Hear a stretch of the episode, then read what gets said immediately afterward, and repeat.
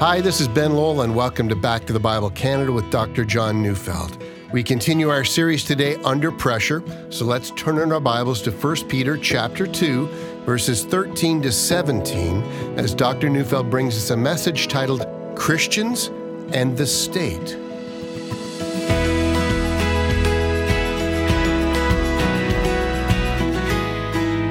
When the Christian faith first began, it had none of the protections that were offered other religions. Judaism was afforded a number of religious freedoms from Rome. Jews would not be required to pour out libations to Caesar, nor would they have to proclaim Caesar as Lord.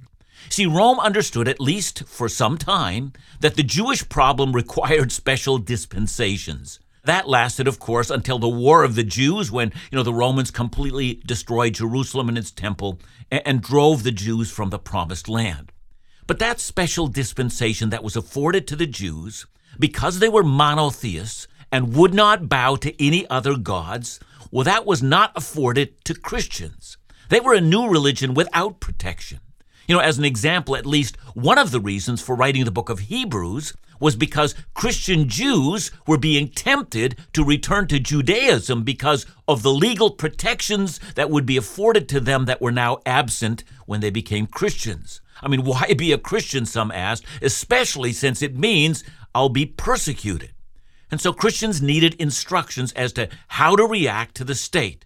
At times the state could be benign, but at other times the state was brutal. Now, this problem between Christians and the state is not unique to the first century church. The very nature of the Christian faith is that it's not designed to be a religion that controls the state.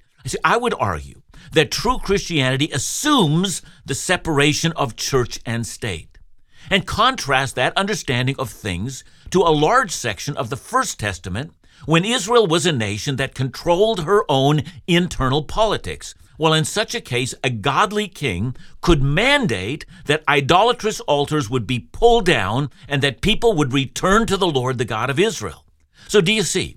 The First Testament saw no separation of church and state, that is, until you get to Daniel in Babylon, when Israel has to learn how to practice their faith in a strange land. But the Christian faith was born in an environment without political power. Indeed, they didn't have any at all for some 300 years. Constantine's conversion in AD 312, that the emperor of Rome should be a Christian, well, that was a new idea. But as we know from history, the idea of a Holy Roman Empire did introduce innovations to the Christian faith, which eventually aligned it with power structures. Christian leaders then became powerful. They could sway politicians in a way that nothing in the New Testament actually addressed. Eventually, and this is the sad outcome of those events, but eventually, the persecuted church became a persecuting church. Beginning in the 12th century, and then carrying on for hundreds of years, the Inquisition not only persecuted, but were also known for their heinous tortures. If anyone suspected of heresy, and by that time, the sufficiency of Christ alone was replaced by the sufficiency of the power of the church. We've been studying 1 Peter, and rather than assuming that the state would protect the interests of the church, well, things were different then. And here's the point I'm trying to make. By its very nature, Christianity is so designed that, as Peter has reminded us, we're sojourners and exiles. Or as the writer of Hebrews stated so well, Hebrews 13:14, "For here we have no lasting city, but we seek the city that is to come."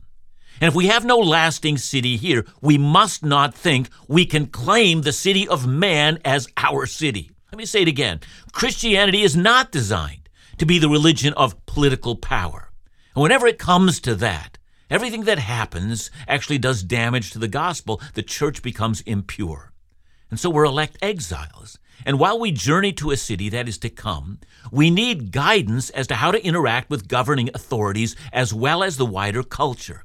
And we've been studying the book of 1 Peter, and we ended by Peter instructing Christians to keep their conduct among the Gentiles so honorable that when they see your good deeds, they might yet glorify God. And so, having given the general instructions that the conduct of Christians in the world must be unstained, that there be no hint of scandal, that the manner of life of the Christian would seem attractive and winsome to the watching world, Peter is now ready to talk specifics. So where does he start? He starts with the conduct of Christians in relationship to the state. So here I begin by reading 1 Peter 2, 13-17. Be subject for the Lord's sake to every human institution, whether it be to the emperor as supreme, or the governors as sent by him to punish those who do evil and to praise those who do good. For this is the will of God, that by doing good you should put to silence the ignorance of foolish people. Live as people who are free, not using your freedom as a cover-up for evil, but living as servants of God. Honor everyone, love the brotherhood, fear God, honor the emperor. Now we can see in our passage that first we have a command. Then following that, we see reasons for the command. And then finally, a statement about Christian freedom. So let's start with a command, verses 17 to 18a. Be subject for the Lord's sake to every human institution, whether it be to the emperor as supreme or to governors as sent by him. So the command, be subject. Interestingly enough, this command to be subject is repeated over and over again in the book. Look at verse 18 of the same chapter. Servants, be subject to your masters. Of course, Peter is addressing Christian servants, not servants in the whole Roman Empire. Go down from that to chapter 3, verse 1. Likewise, wives, be subject to your husbands. Again, we're talking about Christian wives, not about pagan wives. Chapter 5, verse 5. Likewise, you who are younger, be subject to the elders. So we see the repeated command on Christian lifestyle is this: be subject. Clearly, to be subject is a Christian virtue. What does it mean? It means to submit, to place oneself under, or even to obey. It's to recognize the authority of another over some aspect of your life. And it's going to become clear that no command to be subject is absolute. That is, Christian wives are not told to be submissive to their husbands. For instance, they want them to participate in an orgy, or to be subject to your husband if he wants to abuse you in some fashion. This command to be subject, as we're going to see, is to recognize the authority of another over certain aspects of your life. Now, having said that, let's address the opposite issue. In the 21st century, Christians living in, Western liberal democracies, we often bristle at the thought of being subject to government. Sometimes I hear Christians saying, government's the problem. We need to resist government. We need to be suspicious of government. We need to keep the government's feet to the fire. After all, the very nature of government is that it's fraught with corruption. Perhaps that's true. But let's for a moment put ourselves into the shoes of the people to whom Peter is writing. Sometimes historians disagree about the nature of governmental persecution. It seems that some in government at that time did not want to persecute Christians, and others, they were far more suspicious and they were ready to get rid of Christians. So given that reality, how should Christians respond? And Peter says, begin with the attitude of being subject for the Lord's sake to every human governmental institution. So that phrase, for the Lord's sake, that's telling. Let me suggest an example. In Paul's prison letters, there are those letters which Paul wrote while he's in prison in Rome. He's awaiting trial before Caesar's tribunal. And the letter to the Philippians, in chapter 1, verse 12, Paul tells the church, I want you to know, my brothers, that what has happened to me has served to advance the gospel. And then he explains. He's been chained not just to a Roman guard, but to a member of the imperial guard, the most elite guard in Rome, who were also charged with guarding the emperor himself. And while that was going on, Paul has been sharing the gospel with every single guard to whom he is chained, and consequently, all of Caesar's household is now hearing about the gospel. And Paul and Peter both believe that God sovereignly selects the leaders of nations. And because in his sovereign wisdom, God appoints leaders, both their rising and their falling, it remains for Christians to be submissive to God's will. Now, there's still something else to say. Peter says that God gives rulers a task. They're to punish evil and to praise those who do good. Now, it might be that a given leader refuses God's command, doesn't do that. Rather, he praises evildoers and punishes the righteous. Now, Peter knows about that. He's not naive. He's not blind. We know that when the Sanhedrin, the Jewish ruling council, commanded John and Peter not to preach in the name of Jesus. They simply refused. They didn't submit there to the governing leaders who commanded them to do evil. See, submission, as I've said, is not absolute. However, as long as those leaders remain in power, Christians remember they're there ordained by God, even if those leaders don't understand God's purposes. And wherever we can, we must remain in subjection. We don't seek to overthrow governments. We might be prophets against the evil that they do, but we don't seek their undoing. Christian lifestyle is lawfulness, not lawlessness.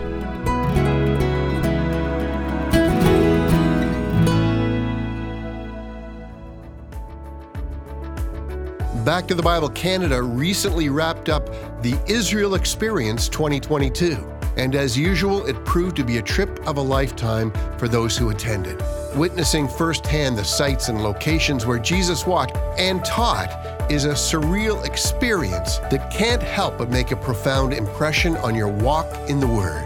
One guest wrote, "My trip to Israel has tremendously impacted my faith journey by experiencing the Holy Land firsthand, accompanied by competent archaeological, theological, and historical teaching, all made possible by expert planning." We're so honored and privileged to be able to host this experience for our brothers and sisters in Christ. And we're also so excited to announce the Israel Experience 2023 is now in its final stages of planning, and information can be found visiting backtothebible.ca or calling 1-800-663-2423.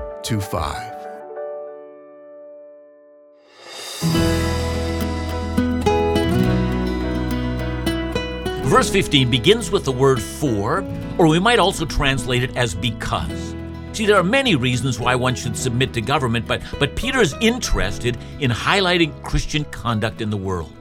Christians, by their conduct, are to be a source of attraction to others. So let's read verse 15 again. "For this is the will of God, that by doing good you should put to silence the ignorance of foolish people." So Peter begins, it's the will of God. If you're a believer, the will of God is of great interest to you. Wherever you find the will of God, you want to do it. That's basic. Let's go to the next phrase, "that by doing good." Now clearly, the doing good that we find here has to relate to submission to government. Why is that good? Well, when political leaders pass laws that seek to limit evil in society and encourage good, Christians should recognize that. They should rejoice. Leaders need to know that when they pass good laws, the very first people they can count on are Christians. Christians don't steal. They don't break into houses. They don't take revenge on their enemies. They don't disobey rules on public order. They don't challenge the right of governors to govern.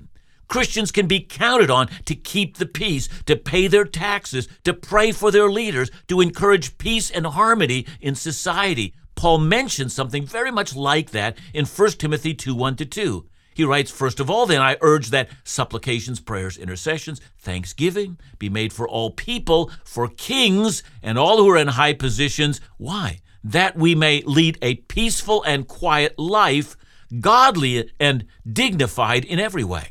That is, we're looking to be the kind of people not who stir up strife or create social chaos, but be known as the kind of people you'd like to have on your job site or in your neighborhood or in your extended circle of friends, because they lead a dignified life. It's peaceful, it's quiet, it's well spoken of, it can be counted on, and that's what Peter is after. It is God's will that your relationship to the law and to the governing authorities should be known to them as a people group who do good. And that's as Peter leads to a conclusion. We silence the talk of ignorant people. I mean, think of how that might have worked out in the early church. Christians were sometimes accused of being atheists. I mean, after all, they said they didn't believe in the Greek and Roman gods. And then they were sometimes accused of plotting sedition against the emperor. And they must be, because after all, they refused to pour out sacrifices to Caesar, and they won't call him Lord. And Christians were also accused of being judgmental because they frowned on orgies and going to temple prostitutes and having a mistress and having an occasional sexual tryst. I mean, Christians would have none of that. But what happens when you get to know them? Well, you find out when you meet one that they're interested in being law-abiding, that they pray earnestly for the emperor, as well as for the governor who oversees them, and they're also interested in a decorum that makes them people of peace. That is, good behavior has the effect of silencing the harshest of critics. Now contrast that to what sometimes happens in the worst examples in our day. You know, I've said it before, but if I hear of one more pastor either molesting someone or abusing someone or using their power to gain sexual favors or just plain committing adultery, I just want to weep until I have no tears left. That is bad behavior, and it doesn't silence the voice of the critics of the Christian faith. Rather, it adds to the volume of the critics. They become more condemning, more ready to believe all manner of lies about the Christian faith. Peter's right. It does start with the relationship we have to the law, to government, to behavior as citizens of a country. It means we seek the welfare of the country. Remember what the prophet Jeremiah wrote the exiles living in Babylon. They had been taken refugees to a city that wasn't theirs, and they'd been treated shamefully. And what does Jeremiah tell them? Well, I'm reading Jeremiah 29, verse 7. He says, "But seek the welfare of the city where I have sent you into exile, and pray to the Lord on its behalf, for in its welfare you will find your welfare." You notice how important that is? Seek the welfare of the city, says God, where I, the Lord, have sent you. I'm sovereign. And so seek that Babylon prospers. Be loyal to your new country. Don't cheat on your taxes. Don't fight against its laws constantly. Seek to contribute in some fashion. And as Babylon prospers, so do you. I wonder, as Peter's writing to the believers, whether some of them wondered about their freedom as a Christian. I mean, after all, being subject to government, that sounds restricting. And that's why I think he added verse 16, "Live as people who are free, not using your freedom as a cover-up for evil, but living as servants of God." You know, it's such a wonderful statement about Christian freedom, isn't it? Because it redefines how we normally think of freedom. I mean, most people think they're free if they can do anything they want without the rotten government telling them what to do. The problem with freedom as a form of rebellion is that eventually we find we're not free at all. It's like the adolescent who says, "No one can tell me I shouldn't smoke. I'm free to smoke if I want to." But then after a while, the nicotine addiction sets in and they find they're no longer free. The addiction has now ensnared them. That first act of smoking may have been a free act, but that freedom has disappeared. See, Christian freedom is freedom to say no to everything that not just harms us, but also to everything that harms others around me as well. It is to use our freedom in such a way that every decision that I make highlights good over evil, care for others over care for myself, the good of the nation over my individual rights. I don't use freedom to cover up my selfish evil intent, but in each action I'm living as one who's enslaved to God. You know, and then Peter comes to a sentence that really does need a great deal of thought. He gives 4 commands at the end. Let's consider all 4. Command 1. Honor everyone, he says. Remember, Peter's talking about Christians and their relationship to the country and the government that's over them. Honor everybody. Think about that. We're to honor fellow Christians, but here we're to honor everybody. So think it through. That might begin with honoring those people that are serving the state. Honor the police. They've been charged with keeping the peace and stopping lawbreakers. It's a dangerous job. It's filled with temptations to do wrong. The police should know that Christians, wherever you find them, are going to honor them. Honor firefighters. They risk their lives to keep people safe. Honor medical health professionals, doctors and nurses. Honor ambulance personnel. It's an interesting command because in the ancient world, a person that was honored by the king was often rewarded. Makes me think that Christians need to be civic-minded. Perhaps there's an opportunity to contribute to a building of a new hospital in your community. Well, be involved. How can I help? Perhaps I can contribute. But honoring everyone might also have something to do with honoring those people who are despised by others, such as the homeless and the marginalized, the elderly, the people who need help. It may be that there are those who have only felt the contempt of others. They should know the honor of believers. And it goes further. Honoring everyone might also mean that we show love and concern for those who are on the opposite side of issues that we're on. You know, in our highly politicized world in which divisions between people of various political viewpoints is only widening, showing respect and care for someone with whom we deeply disagree can be absolutely disarming. It's winsome. It honors Christ. Go to the second command, love the brotherhood. Here Peter is speaking about the church. You know, one of the greatest witnesses that Christians have is that we are a community of love for each other. We meet regularly, and we don't give up doing this. Well, I'm recording this where we're living at a remarkable time. Churches have come out of lockdown due to the coronavirus, and amazingly, we're finding fewer and fewer people going to church. And I don't need it, I hear people say. But imagine you said that to your spouse, honey, we don't need to spend time with each other. I don't need it. You see, love demands that we spend time with each other. It demands we don't give up the habit of being together and praying with one another and serving Christ with one another. The third command, fear God. That command is especially important given the reality of persecution in that day. Listen to what Jesus said about that in Luke 12:4-5. I tell you, my friends, do not fear those who kill the body, and after that have nothing more they can do. But I will warn you whom to fear. Fear him who, after he has killed, has authority to cast into hell. Yes, I tell you, fear him. Now say this, anybody who fears God no longer fears man. And then Peter gives the last command, honor the emperor. You know, the word honor was used in reference to all men. And Peter is saying, if that's how you're going to honor all men, you have to know it also applies to the emperor. And for us today, we must think of our prime minister or president. Even if you disagree with his politics, honor him. And so Peter has begun to describe Christian conduct in the wider non-Christian culture, a culture that has caused some of them to suffer. And here's what Peter says, make it easy for non-Christians to believe as they observe your way of life.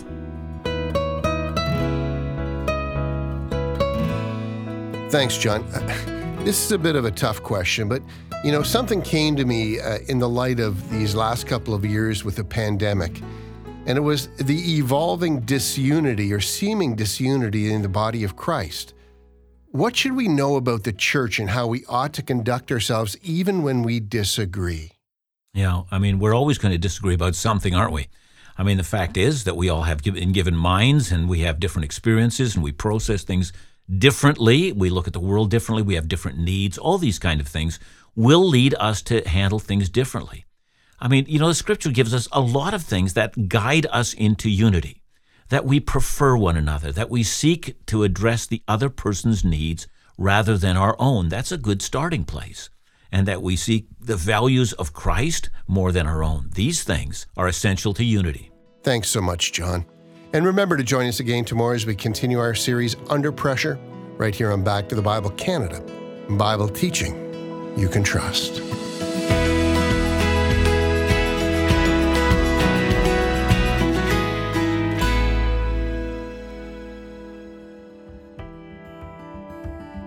June is Back to the Bible Canada's fiscal year end. As such, it's a crucial month for the ministry financially.